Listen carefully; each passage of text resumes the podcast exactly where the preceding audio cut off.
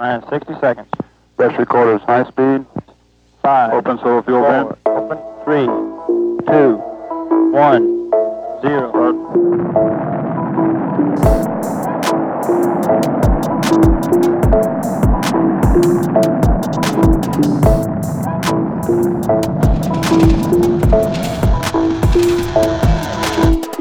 I would like to welcome you to the first episode of the podcast series Crossroads.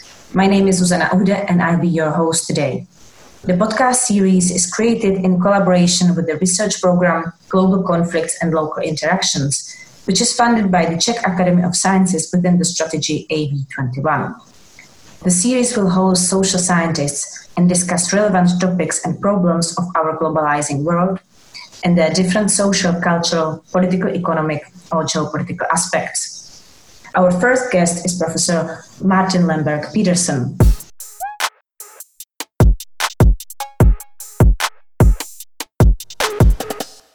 Professor Martin Lemberg Pedersen is an associate professor at the Center for Advanced Migration Studies at the University of Copenhagen and a research fellow in the Horizon 2020 project Advancing Alternative Migration Governance. In his research, he focuses on geopolitical and political economic analysis of actors and networks involved in EU border management. In particular, he studies border control technologies, the dynamics of securitization and externalization of border control, and the influence of private industrial actors on EU migration policies and institutions involved in border control. His work combines different disciplinary perspectives including political philosophy, sociology, critical geography, post-colonialism, or security and border studies. Welcome, Martin, and thank you for accepting my invitation. Thank you very much, Susanna. It's uh, it's a great pleasure to be uh, here with you uh, virtually uh, as a way of uh, you know deepening uh, these these important conversations, even if we are relegated to the digital sphere. So let me ask you first question. The debate on migration is often presented as a matter of protection of nation state borders, but different practices of bordering and border control are deterritorialized, which means that they are not necessarily located on particular geographic borders. This is happening mainly through outsourcing and externalization of border control or through the use of technologies of biometric identification and surveillance which creates an omnipresent control over people's mobility. The tendency towards externalization of border control and development of digital borders has been accelerated over the past two decades, but a design of migration policies to prevent migrants from entering the EU dates back to the 70s at least. Today, much research and also critical media focus on deadly consequences of externalization and militarization of EU border controls and humanitarian catastrophes in the Mediterranean Sea. In contrast, European border management is commonly legitimized by security discourse and fight against irregular migration and smuggling networks. However, you shift the focus and argue that strategies of border externalization coupled with militarization and securitization tendencies create the problem they are allegedly trying to solve. In other words, that EU border management itself produces displacement of people and forced migration. And you call it border induced displacement. Can you please explain this dynamic? Uh, yes, well, I can try. It's a, it's a great characterization of it uh, in your question, Susanna. But um, the term of border-induced displacement really came about because I, um, about a decade ago or so, was feeling a, rather deep dissatisfaction with the role uh, that policy discourses or cartographic representations, all the maps we see in media, but also conceptual frameworks uh, ascribes to the agents of border and migration control. So I was looking at this landscape and how we were talking and thinking and representing border control, feeling that things are missing. Because um, in this landscape, border control is depicted as an almost passive reaction of states to disruptive or dangerous or even uh, violent mobilities.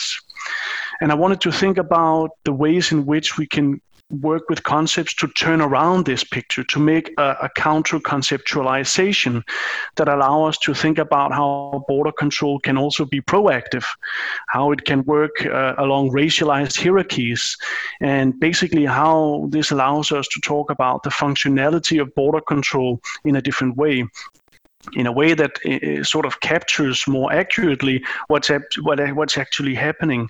And of course, here I'm also thinking of its massive human consequences.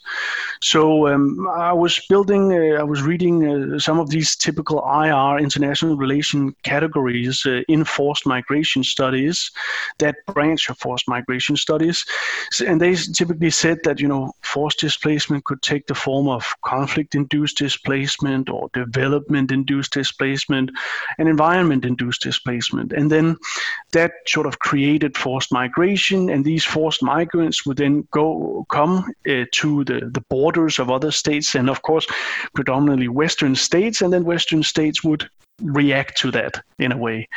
And uh, and I was uh, looking at it and I was saying, wait, there's another kind of displacement that that's missing in this picture, and that sort of supervenes on these other kinds. That is a kind of second order form of displacement that's produced by states and non-state actors.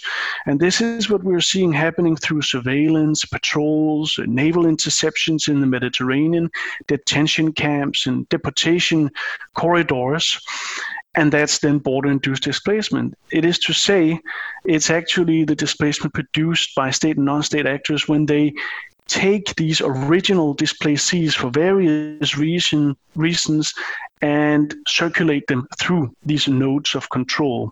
And if we start looking at that and conceptualize border control like that, then it really problematizes some of these standard maps that we see floating around in Frontex uh, risk assessment reports, uh, state reports, media discourses, because they only show migration as these, you know, dangerously looking red arrows approaching and just going through blank spaces or terra nullum almost encroaching on uh, state territoriality. But in those pictures uh, of course the arrows showing how states enforce mobility how they circulate people between camps how people are dumped in libyan or, or other north african deserts. They are not featuring in these maps. So uh, that was what the term of border induced displacement was was meant to um, to open up. You mentioned uh, the typical Euro-African borders. So uh, I know that in your research you you analyzed uh, the dynamics of these borders, uh, particularly on the Libyan case. So can you uh, maybe describe a bit closer what's happening and how actually the EU contributes to to the unfolding situation?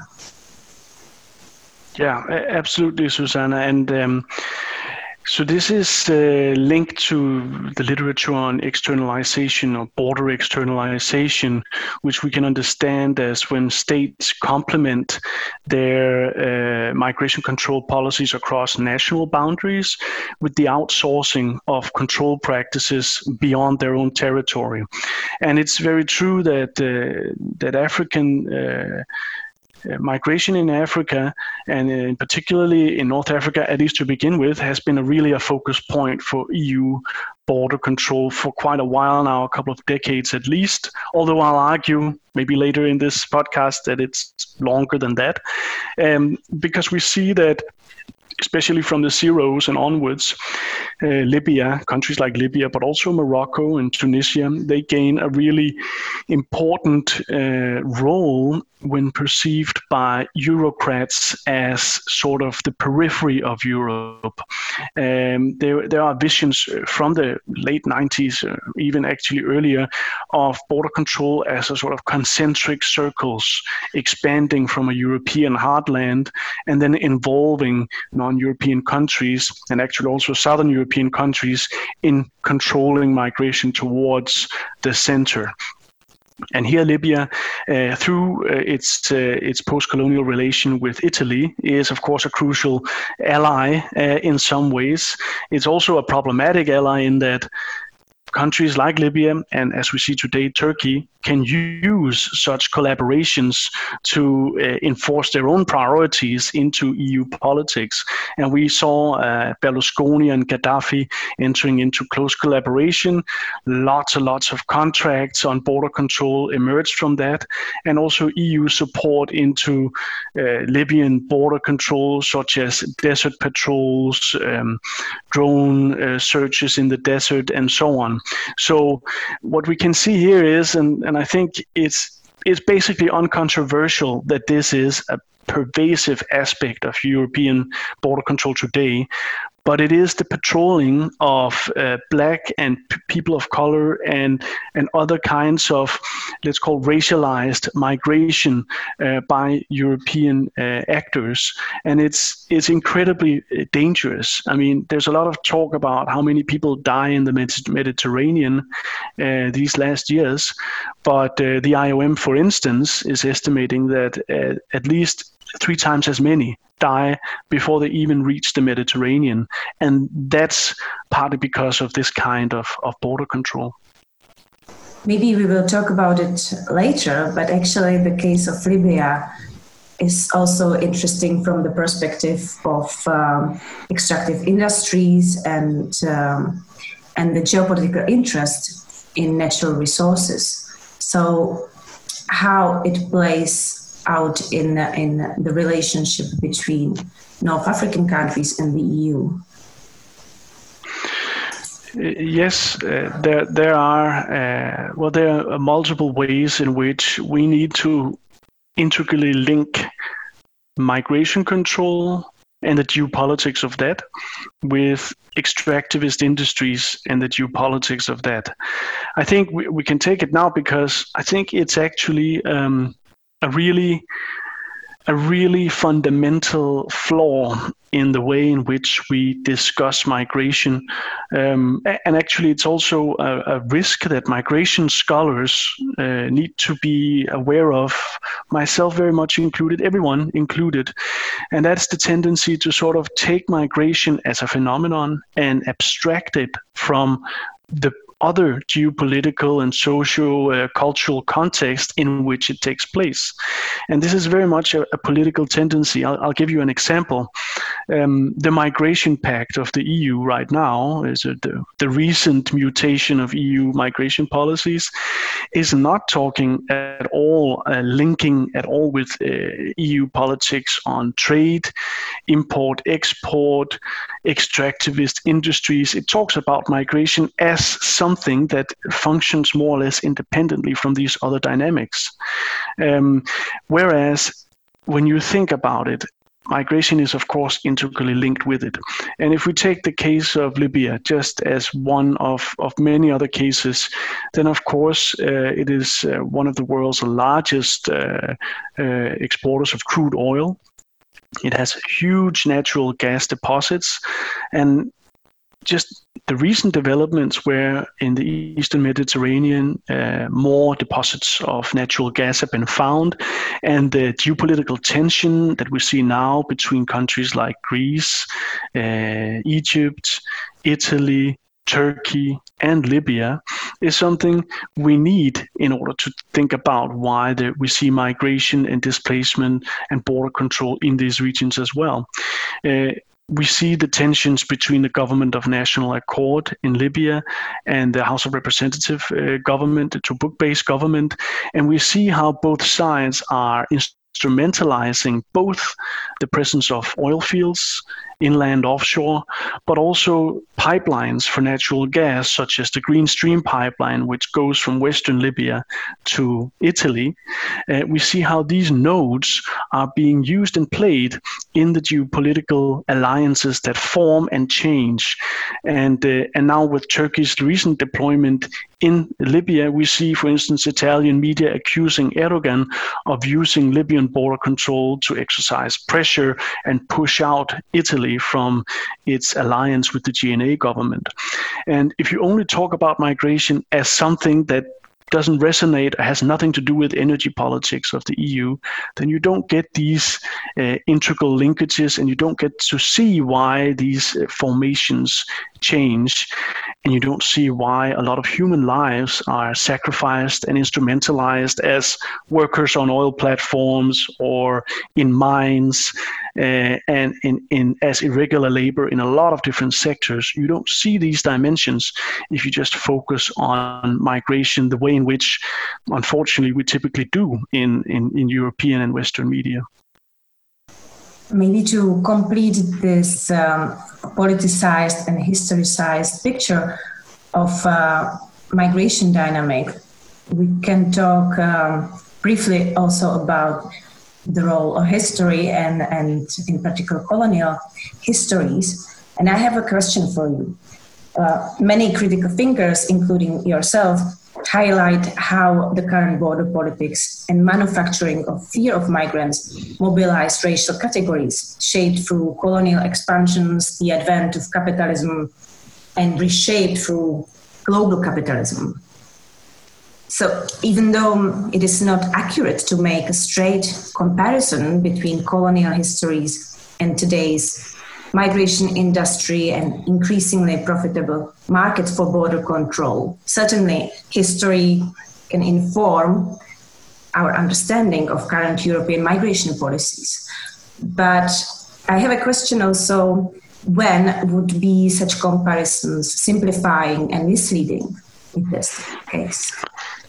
Yes, I think uh, that's a really great question. It's also a very difficult question, Susanna. I don't know if I can do it justice because I think um, well, to focus on the last part of your question, the risk of simplification, which I absolutely agree with. I mean, we have to be very delicate and careful when we do um, historic, historicized analysis, and also to to think about why we are doing it. Because uh, when it comes to colonialism, I think uh, there is a real risk in, in scholarship that we um, talk about present developments um, and and sort of utilize past ones in a in a generic or simplified or generalized way in order to actually talk about present developments, and uh, it becomes a sort of but but a short short circuited historical problematization of the present.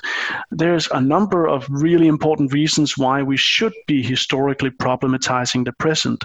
But if we invoke uh, vague or underdetermined notions of colonialism to do that, that's of course a problem. Um, I I won't uh, argue that I sort of found the panacea, the, the the absolutely true way to do it, but but I personally find in, in my work it it's very inspiring to look at um, at more contextually uh, really linked uh, historical traces of border control. So what do I mean with that? I mean, uh, last year I published an article about the transatlantic slave trade. And of course, uh, I'm not saying that what's happening now is the same as what's happening then. But there's a different way to enter this, uh, this inquiry, and that is to say, well, right now the Caribbean in European politics is seen as, as a periphery. Actually, it's one of the world's least decolonized territories, and the EU has what it calls itself a lot of overseas territories in the Caribbean, i.e., colonies. Uh, the European Space Agency has its launch pad in French Guinea, uh, which is at the top of South America. It's very much still a colonized space, but it's these, uh, mm, it's it's it's uh, placed in our periphery in, in the in the geopolitical mind. I think that if we want to understand how European border control came to be what it is today, we need to go back in time and watch its development. And here it's simply the case that we cannot we cannot bypass the transatlantic slave trade um, and the Caribbean because actually for uh, hundreds of years the Caribbean was an absolutely central part, really high politics in European geopolitics. And if we look at a lot of the practices of border control that we are talking about today, naval interception, deportation, detention, externalization, we can actually see precedents to this in the transatlantic slave trade and how it evolved. So um, it's a history of European border control. But of course, we have to be um, paying attention to the, intricacies here. In a lot of uh, slaves uh, studies of the slave trade, um, there is an Anglo-American bias because of the archives and the sources and languages split up different kinds of studies here and it becomes very difficult if you don't speak six different languages seven different languages of the large slaving powers of the time. So there's a methodological nationalism in the study of this kind of displacement politics that influences. But if if you look closer then you look at for instance uh, the British Navy's control of the slave trade after the abolition, after the early 1800s and onwards, then you have a British Navy who actually uh, conducts huge naval interceptions of slave traders en route to the Caribbean. They're not very efficient. They produce a lot of uh, uh, new routes. There's a lot of really interesting parallels to current day policies. And what we see is also that it evolves in the 1840s into a very militarized kind of humanitarian border control, where the Navy is talking about attacking smugglers inland. There's a parallel to Operation Sophia, uh, EU NAVFOR Med, and its vision of attacking smugglers in Libya on land. But in the case of the uh, the suppressionist border control by the British Navy back then, this was actually pursued and it led to larger and larger colonial uh, effective occupation by the british navy. But we also see externalization pilots where you have emancipated slaves uh, in the us or in british colonies which uh, authorities were not prepared to allow to stay there.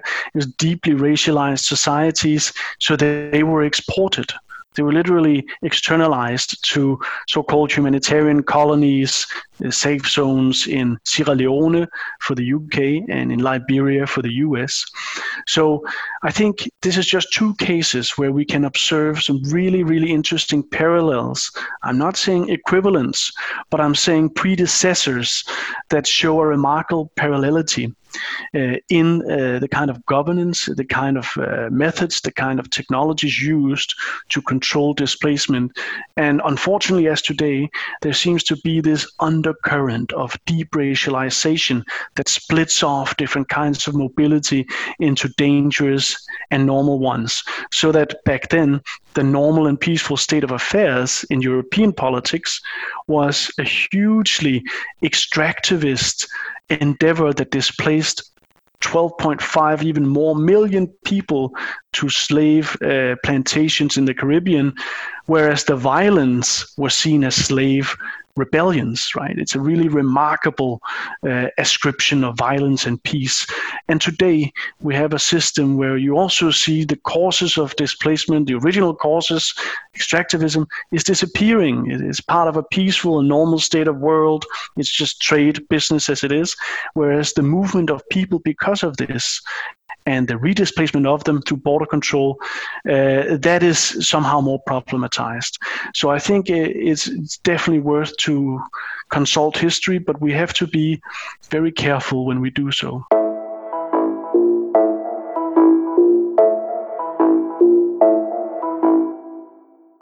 Um, let me now move uh, more to the contemporary dynamic of uh, corporative influence of uh, on uh, EU migration management, which I think is a really interesting aspect of uh, of your research. But the enforcement of migration management requires technologically demanding digital border registering and surveillance systems. And on the surface, it may seem that uh, the security and military industries respond to the state's demand However, in your research, you focus on the political economy behind the development of the EU migration management strategy by analyzing the influence and interests of industrial and financial actors. There's maybe a more visible influence of transnational corporations and their conglomerates on development and activities of EU institutions like EU LISA, Frontex, or Eurosur system through acquired contracts. But besides this, you focus also on uh, more subtle ways private actors influence European policymaking and formulation of funding priorities through lobbying, expert consultancy, and so called blurred forums, which uh, bring together public and private actors and, as you argue, blur the lines between public expert driven interests and private profit driven interests. You identify the processes of regulatory captures, path dependency, and lock in effects. So, can you outline how these blurred forums work and what consequences it has on EU migration management and development of rapidly growing market for EU border control? Uh, yes, again, thank you for um, a very uh, good uh, framed question, uh, Susanna. Um, yes, it, of, so of course there are state demands for more border control, right? That's sort of the starting point of that analysis. But then the next step, I think, is that we should not let politicians on governments off the hook too easy when it comes to the reasons why there is such demands. You know, because on the standard populist uh, populist narrative, uh, they portray this view for more border control as somehow organically evolved from the depth of a self-determining democratic people. This is what the people want, right? People are concerned, and so on. But I think. Uh, both in when it comes to the assembly of political views, but also of the actual manifestation of border control. We need to trace how special interests and lobby organizations and financial interests actually play a huge part in formulating such views and such politics. So it's to say there is a political economy underpinning the realization of border control. And I think it operates on a transnational and multifaceted and also multi-sectoral market. And uh, an, an addition to that is that we can also look externalization of borders as basically an export market uh, on this view, right?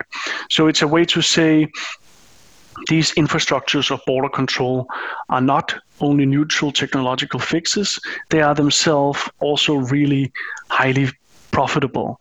It's a way of, th- of saying that you know, on on on some uh, important work has detailed how labor sectors really can profit from migration. That's true, uh, but the border control itself can also be uh, a market and not just symbolically for politicians to use, actually quite concretely in terms of billions of, of euro.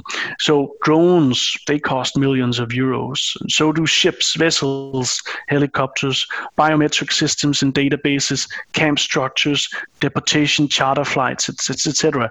They all cost things, and and um, there's a tendency which maybe emulates um, the use of let's call it private military contractors in in in uh, military conflict situations such as Iraq and Afghanistan, there's a tendency to describe it as just sort of uh, either politicians spending a lot using they take problems seriously, or that is just some sort of hole that these these money runs into. But actually, it's different. It's kind of a, a, if you trace and map the contracts and actors on the field of border control, we can gauge some of the dynamics that uh, that this market uses to influence politics. And it's true. Um, we're looking uh, uh, for a while. I've been looking into uh, what you call blurred forums, and um, it's exactly right. These are forums where it's hard to tell where public policy start and private prof- profit uh, takes over because it can happen many different ways and this is not exclusive to border control of course it happens in all in all sectors but it's a typical it happens where you have private corporate actors invited into policy-making forums, even if they might themselves have a very clear uh, profit interest in the policies resulting from this forum. Uh, there's a, a clear uh, case of this, which is uh, the revolving door syndrome, and that is basically where you have uh, public actors. It could be policymakers, it could be civil servants who, immediately after having worked in the public uh, field, land a job in a private sector, uh, uh, working in the same area. And there is a number of, of examples of this in the European Commission. Uh, I'm sure each within our own countries, we can think of very many cases as well. But that's also a case, I would argue, of blurred interests, uh, because when you take the address uh, list of um, of some uh, of the network you've uh, built up as a public servant, and then you utilize the same network once you are hired by a defense contractor working on border control, it becomes difficult to to say where one starts and one stops. So that's the way. Uh, and and to, to, be more specific, um, we uh, we looked into, for instance, the Frontex Research and Development Unit. That would be one case. Um, you can also look into um, the framework programs of the European Union. Uh, that is also uh, research funding, but at the same time, it's also quite clearly subsidizing the industry, uh, industrial actors that is working with border control. The same with Horizon 2020, Horizon Europe. You have different kinds of uh, experts and advisory groups which are used to basically formulate the calls within these funding programs and what these calls should ask um, applicants to, to work on. And if you look at some of these working programs, they're really, really specific, saying we need aerial surveillance of uh, small boats on the Mediterranean. We need research proposals on that.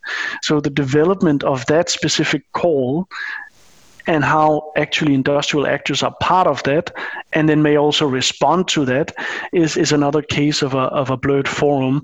Uh, and um, and then to, to link it to, to these concepts uh, of um, of path dependency that you mentioned, it, it is true that if you have this system where you have a lot of actors um, and and blurred interest, then you you get actually a, a materiality and infrastructure of border control that's geared towards certain aims, certain functions, but also excludes other functions.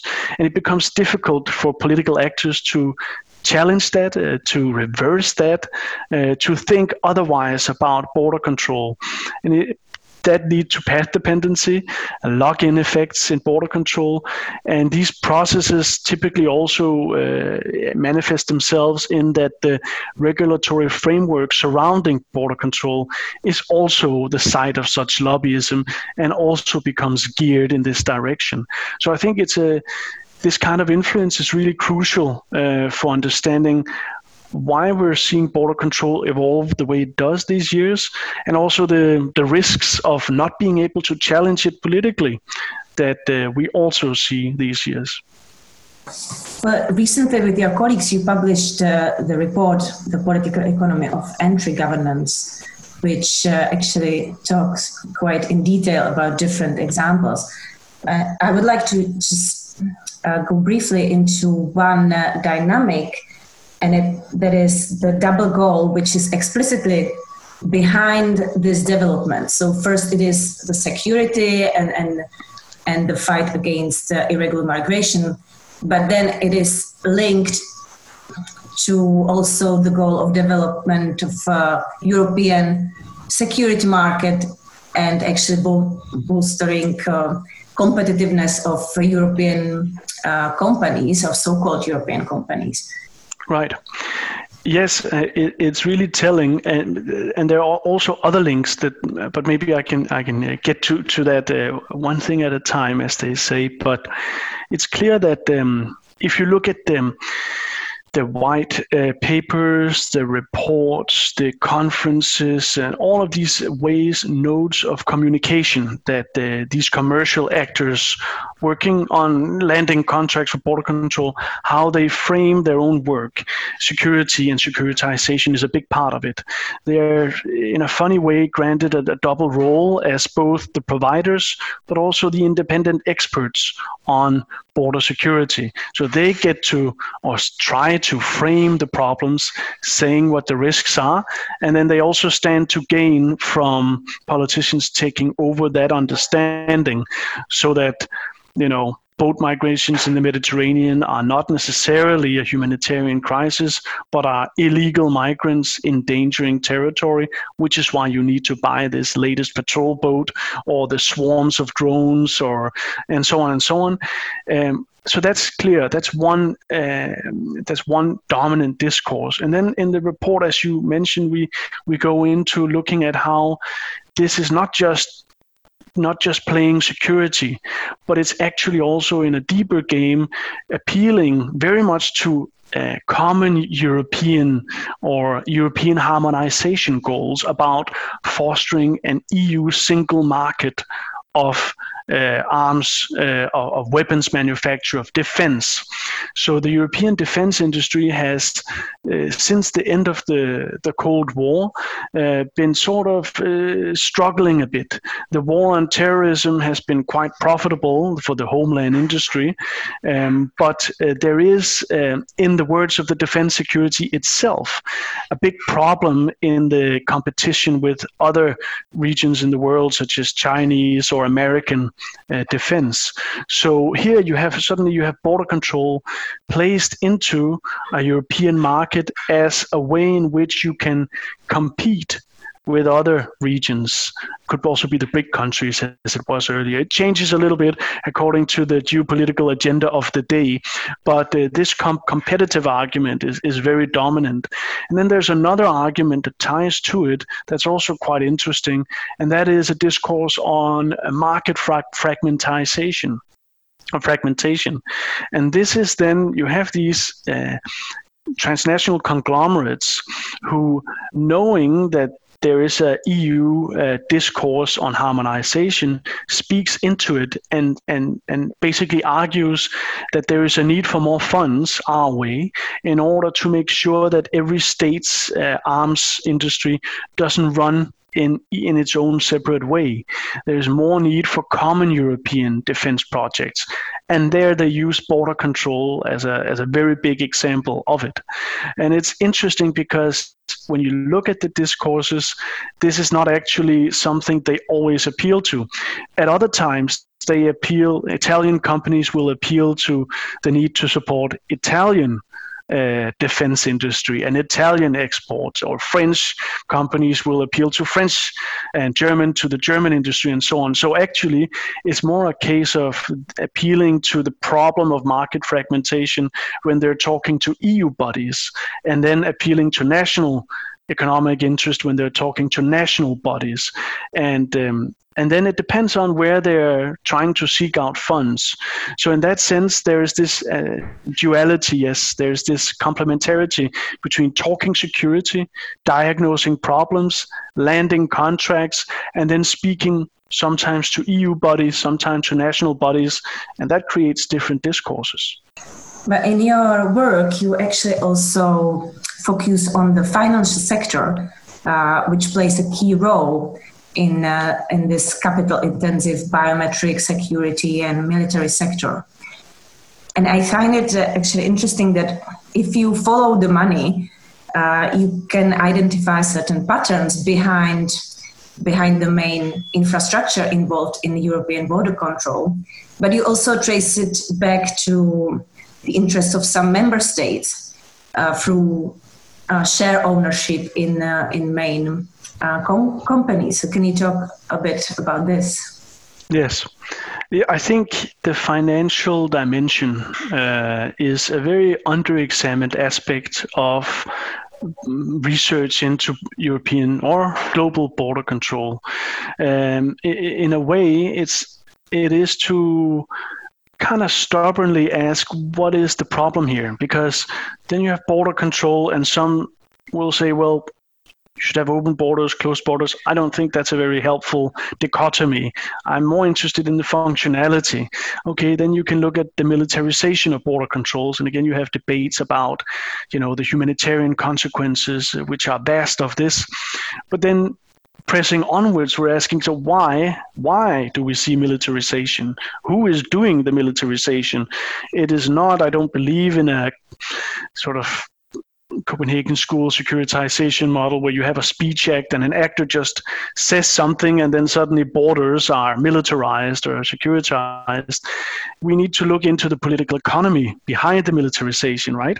But then I also don't want to stop the inquiry at the the evil companies you know doing this because behind the companies there are ownerships there are shares, there are stocks, there are credit institutions, uh, there are export credit agencies, investment banks, and so on. It is a way of upscaling the inquiry into how borders are manifested to the financial level. And, uh, and here I think we see that the, basically the operations and the strategic visions of many of these uh, border control uh, companies in the EU and in the world, they simply would not be possible without the involvement of these financial actors. We have to remember it's a very capital intensive uh, sector, right? It really, uh, especially when we look at space based border control technologies, these are billions and billions of euro. So without the operation of banks and credit institutions, um, audacious uh, export ventures into Libya, for instance, a highly volatile and evolving situation wouldn't be possible. So, uh, so without this, we, we simply we don't understand exactly what's happened um, and why it could go on happening. And so when we look at these dynamics, we see uh, in terms of ownership, there are different structures. And um, if I just take a helicopter stance uh, to describe it, then you can see that in when it comes to the infrastructures for databases, for the border control technology that involves databases that takes biometric uh, information about migrants, such as fingerprints or iris scans, etc., stores it in databases and distributes it out to different member states and so on these kinds are very expensive, very capital intensive, but the ownership of the companies involved in producing and providing that kind of technology is very dominated by private capital. So you have free floating private equity, such as uh, such as the Vanguard Group, um, Capital Research, Fidelity Management and Research. They fund and own many of the shares in the companies involved in that kind of border control technology. Uh, and then if you look at some of the others, more sort of conventional defense contractors that provides you know the hardware for border control technology like we talked about drones or we talk about satellites or we talk about ships and so on these are, are remarkably different in that more government controlled funds state funds are involved in this. And uh, this is a remnant that uh, we can see, I would say, also from colonial times, where you have state owned companies, basically nationalized companies, which in today's world or today's configuration has been sold off a bit. But one case in point I would point to is what's the Italian Leonardo today. It used to be called Finmeccanica. Uh, before that, one branch of it in, during Italian colonialism was called Ansaldo. Uh, Finmeccanica is owned one third of it by the Italian state. Since the second largest owner of shares in Finmeccanica only owns about 5%, you can gather that it's in everything but name actually a state controlled entity uh, masquerading as a private actor uh, on the market. It's also interesting to see that uh, Leonardo is the top three stock owners is the Italian state, the Libyan state, and the Norwegian state. I mean, funds controlled by these states. That gives us a different way of uh, accessing the geopolitics and the geopolitical agendas involved in, in the actions of Leonardo. But also, if we look at other companies, uh, then you have, uh, for instance, um, let's take uh, Thales, where you have um, uh, you have a, a, French state ownership. You also have EADS, uh, Airbus, sorry, as it's called today, where you also have uh, the German, French, and, it, and Spanish state uh, ownership. So, in different ways, uh, the government-controlled defense contractors show a different kind of ownership structure than the private ones, and it's kind of interesting to compare these these different uh, agendas.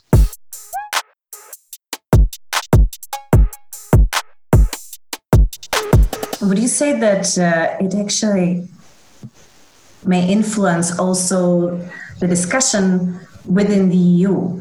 I mean, sort of um, like conflicts between the European interests and, and the separate nation state interests. And, you know, uh, the case of migration is actually quite telling in, in these um, reoccurring conflicts. I think absolutely, and I think this is a, a very an, unfor- an unfortunately bypassed dimension of border control. We can, I think, observe this kind of tensions uh, and and disagreements also in other sectors energy, for instance. Uh, but but focusing on border control, absolutely. We know that when boat migrants arrive uh, or sail in the Mediterranean, we've seen dozens, countless times, states argue about whose responsibility it is to take responsibility for them, right? Uh, but when it comes to these kinds of influ- uh, these kinds of discussions um, within the EU, then I, I think in some ways we need to recognize that although the EU system itself is really good at producing discourses about single market, harmonization, and EU entity, sometimes it is also a sort of a, a, very thin layer covering over some very obvious member state differences and member state geopolitics so that you have um, let's continue in the case of Libya, very clear differences between France and Italy. Uh, in in the last years, where you have uh, a very active uh, engagement by Macron in, in in Libyan politics, which is traditionally an Italian sphere of influence. Um, so so you actually have these different export markets and national economic interests, which aren't the same where member states have differences. And once you go into and you use the development of border control technology and these massive contracts as a prism to, to look into, then you can see these differences between states. And you can see also how different states change their actions over time.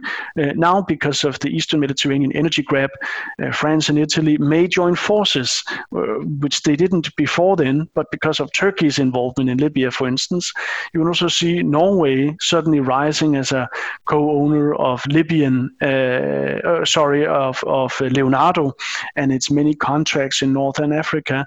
And uh, when you look at the development of the Schengen information system and the database, you see a very fierce competition between the industries of the different member state countries and how different actors replace each other. So I think this is a very useful way, looking at this political economy, to um, get a reality check about the actual harmonization uh, of the EU political and economic sphere versus what is quite clearly a lot of national economic interests uh, where EU border control is just simply used as a tool to promote them. I would like to now move uh, more into this uh, biometrics industry and, and the surveillance. Um, I would say that there is still a lack of public knowledge about the scale and magnitude of uh, alphanumeric and biometric data which are being collected for the purpose of digital border control and surveillance, and how rapidly European large scale digital databases and networks develop. In particular, migrants and refugees are subjected to a pervasive monitoring of their mobility.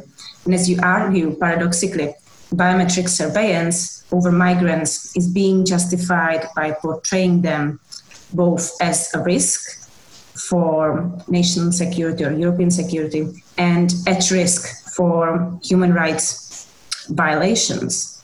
So, if we stay with the perspective of political economy, how these biometric data collected on migrants and refugees generate profit and uh, how the fact that the humanitarian sector becomes an emerging market for biometric technologies actually influence the practices of humanitarian work.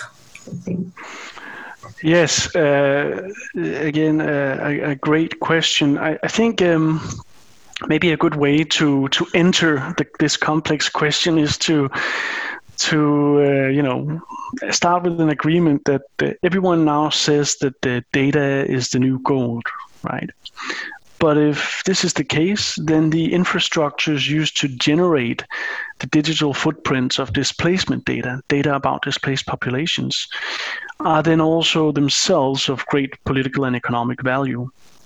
So, in this recent article, uh, Reassembling the Surveillable Refugee Body in the Era of Data Craving, that I co authored with Eman Haioty, we uh, tasked ourselves uh, with tracing the travel of biometric data from the point of Syrians displaced in Jordan, and then these large technological infrastructures used to harvest, extract their biometric data, and what then happened with it what actors are involved in supporting this infrastructure, what kind of digital footprints are created, what are they used for, and uh, what kind of journey of displacement data can we see when we look at it.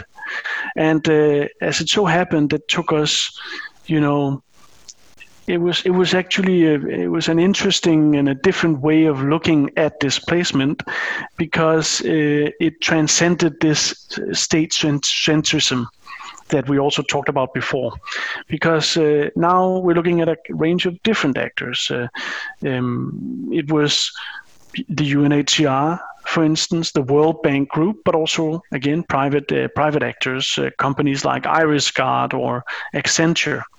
So it's a way of going beyond the standard narratives about borders and displacement again. So on this narrative, maybe humanitarian actors, you know, saving lives, uh, and states uh, they respond to displacement. And actually, when you look at uh, biometrics, uh, refugee biometrics, and, and, and displacement data, there's a deep imbrication between states, international organizations, the financial sector, and the ICT and security sector. So it's a way of examining the technologies they roll out, uh, their political economies, and how these various actors are monetizing, financially securitizing this data. So um, I, we use a concept called data craving. We, we invent the concept of data craving there.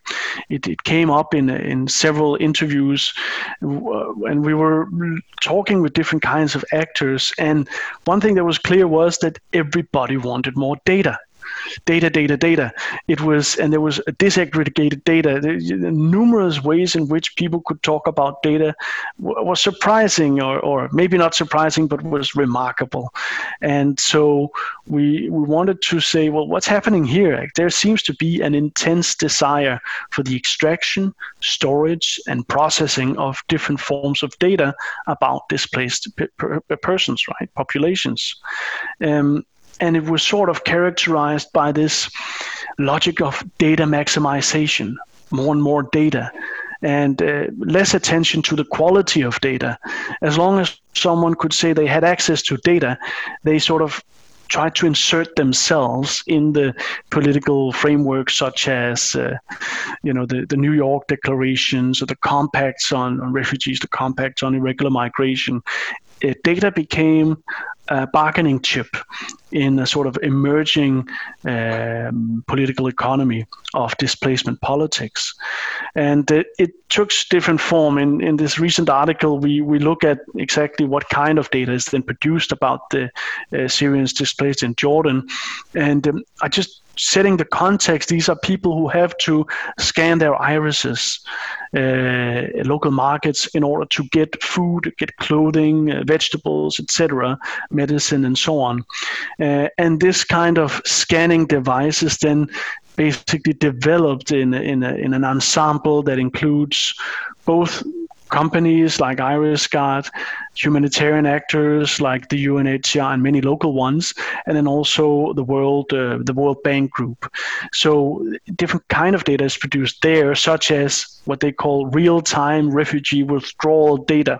That basically records the time and place where uh, refugees uh, withdraw cash or scan their eyes uh, in order to create the credit history and economic identity of displaced persons uh, and basically facilitating the expansion of financial services, which is, of course, something that credit institutions are very interested in.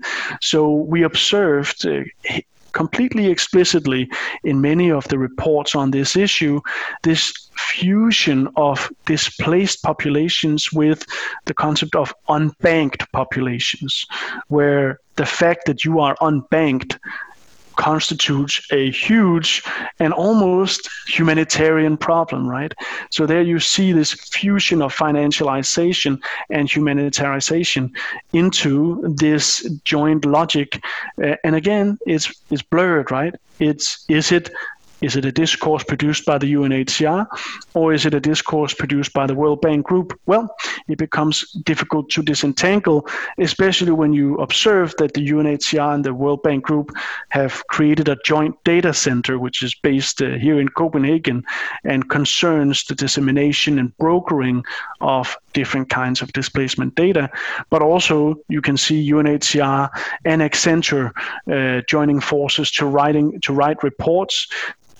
that uh, recommend expanding the technological infrastructure of connectivity to unbanked populations. That's something that's, of course, very profitable potentially for Accenture, although Accenture is a co-author of the same of the same uh, report.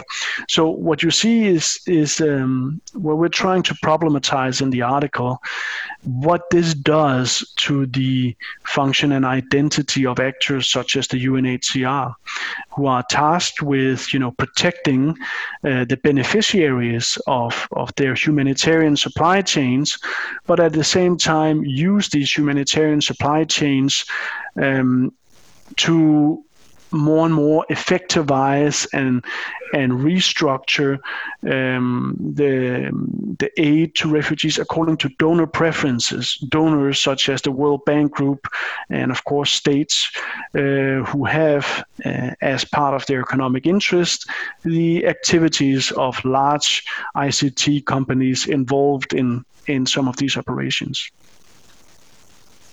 I think looking at uh, the scale of, um, of, of, the monitoring and, and collection of uh, biometric data on uh, refugees come close to a good uh, dystopian vision um, about possible technological control. And, and you also highlight that it is actually a technological coercion because um, the involvement is not voluntary as uh, it conditions the access to financial assistance and uh, provision of basic needs for these refugees. I find interesting also how you should focus on the fact that new technologies are sort of uh, piloted on uh, on refugees and, and, then patented by these uh, private actors and uh, companies, which um, potentially produce quite a bit of profit uh, and uh, in the future probably will be applied to all of us. Yes, uh, there's also uh, great work by uh, Katja Lindskov and, and others on how testing on refugee populations uh, often result in technologies later on expanded to to citizens and we can we can sort of conceptualize refugee population, displaced populations as as a sort of a quasi citizenship uh, when it comes to how they are dependent on humanitarian uh, organizations and, and, and their sort of operations, right? Because they are doling out the services uh, that they need. But it's also equally true that when you look at companies like IrisGuard or others, they are, it's all there actually when you observe their discourses, their reports, their websites, and so on, the interviews, that their involvement in these humanitarian operations is also allowing them to take out patents in the technologies. And so they're framing themselves as humanitarian actors. Actually, it depends a little bit on the contract. The same technology I've seen is, is, sometimes referred to as border control technology, deportation technology, and then at other times the same technology is referred to as, as humanitarian and helping assist people in need but either way, it is helping them to take out several patents so that displacement becomes a laboratory, actually, where sometimes uh, in, in many countries, also the regulatory frameworks are not as, as strong as they would be in other ways. And also, there might be uh, exemptions when you're collaborating with the UNHCR. And then sometimes these actors then use this in order to pilot new technologies. And I'm sure you know, we're not hearing half of the story. There might be many technologies that never materialize or aren't successful, but are still sort of tested and piloted in displacement contexts. And that's, I think, a very important story that we need to be talking much more about. So let me just maybe wrap up our discussion by going to what's happening now amidst uh, the pandemic one of the criticism of the EU migration management is that it is not sustainable in a long term. As um, as uh, you mentioned, uh, global economy and also um, EU border control strategies actually creates the problem they are trying to solve and it is also quite unreasonable to expect that it is possible to contain migrants behind the border fences However, now as we speak, in the midst of pandemics, uh, which gave way to even tighter border controls, one can ask if some restrictive measures, which were not politically enforceable and maybe even unimaginable, unimaginable before, such as suspending asylum applications, suspending visa process, processing and issuing for some third country nationals, etc., won't remain much longer then it is necessary for health reasons. So, how do you think the pandemics will affect EU migration policies? Uh, yeah, those are good questions, uh, and it's of course in many different ways, and uh, they're not necessarily all in the same direction, so to speak. Um, one of the immediate uh, um, consequences that I could observe, because right now I'm uh, working with the research assistants on a report on deportation politics, or several reports, and in this area we observed and talking with police officers that there was an almost immediate shutdown to deportation because uh, of the coronavirus and health reasons, uh, the vast cost of insuring charter flights and uh, etc. Um, and um, and in the a little bit more longer term, we we heard several people, uh, both police officers and others, saying that they expect Corona to be a sort of a, a bargaining chip that uh, might uh, put a hindrance on some forms of deportations in the future because states to which deportees are sent may uh, require uh, vaccines or, or, other kinds of health screenings, and so it can make deportation more costly and so on. Uh, we also saw some of the in the other direction some some pretty terrible scenes uh, from the Moria camp uh, for instance, in Greece, where the very heavy handed differentiation, really a social differentiation, right, of, of the inhabitants into coronas, or uh, those having corona and those not, led to the basically the burning down of this old and, and terrible camp replaced by another one which seems to be quite as, as terrible in many ways as well. Uh, we also saw in the Mediterranean around Malta uh, and actually Greece and Italy as well, uh, that basically declared their own harbors unsafe for embarkation, using Corona as saying we, we cannot be safe for refugees, therefore we, we simply close down for asylum seeking, like you you mentioned as well. Malta created a floating detention zone by outsourcing border control to uh, some some ships, some some tourist vessels as well that they then parked uh, or floated around in international waters. So we saw these. Uh, different kinds of responses to the corona. But uh, in terms of the more longer and entrenched uh, tendencies, it seems clear that there is a tightening of border control, uh, which leads to more precarious conditions, both in camps and, of course, also on travels. Uh, we see with the EU Migration Pact a sort of a, it's presented as something new, but I think it is a consolidation of many of the restrictive tendencies that we've seen uh, in the last decades in EU politics. Um, there is some talk of solidarity uh, there, but um, I think uh, that remains to be seen between the member states because some of them can basically pay their way out of solidarity, entrenching the, the sort of north south differences or asymmetry in European border control. Um, I think it has also ex- quite clearly accelerated what we just talked about, which is uh, more digitalized uh, border controls and databases systems, um, and this push for data craving and displacement data. Um, I think in various ways we're seeing that sector, that market, that border of border control politics uh, on the rise. And then at the same time, I think we're also seeing all through 2020 the, continu- the unabated continuity of geopolitics. So there is still an energy grab in the Eastern Mediterranean, for instance. There is still mining of critical uh, minerals.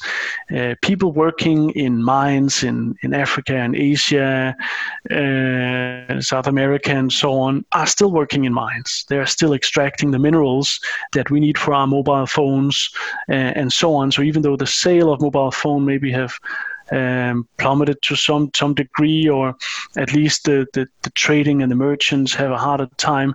The supply lines underpinning this kind of uh, trade are still there and are still continuing, and states are still struggling and fighting between themselves to position themselves. So uh, I think there's going to come out a lot of work now on on corona and the impact on on border and migration. But um and and it's very interesting to see the intricacies of it. But at the general level it seems to have entrenched some of these some of these uh, dynamics. Well thank you. Well our time is up but i think it was really interesting discussion actually locating migration within the broader framework, which is, as you mentioned, quite absent not only from from a policy discourse, but also to some extent from from the research. And um, well, we we don't really end with a very positive note, but maybe the positive uh, note could be that um, the only way to move forward is to work for and hope for some kind of solidarity movement which would actually overcome the division between citizens and migrants. So thank you for your time and, and for for the uh, for the discussion. Yeah, you're very welcome, Susanna. Thank you for having me and for asking great questions. I think there are there are lots of things we can be hopeful for in the future, but uh, when it comes to asking a critical researcher, uh, then sometimes you get a, a, critical take on some things. But uh, but of course, there are numerous uh, solidarity movements. There's the Black Lives Matter uh, protest movement that we've also seen generate some really important questions, and I think we have all gotten a lesson in humility and the importance of our social lives in the last uh, times and last years. So, uh, so I'm hoping also for for improvements in the next year to come.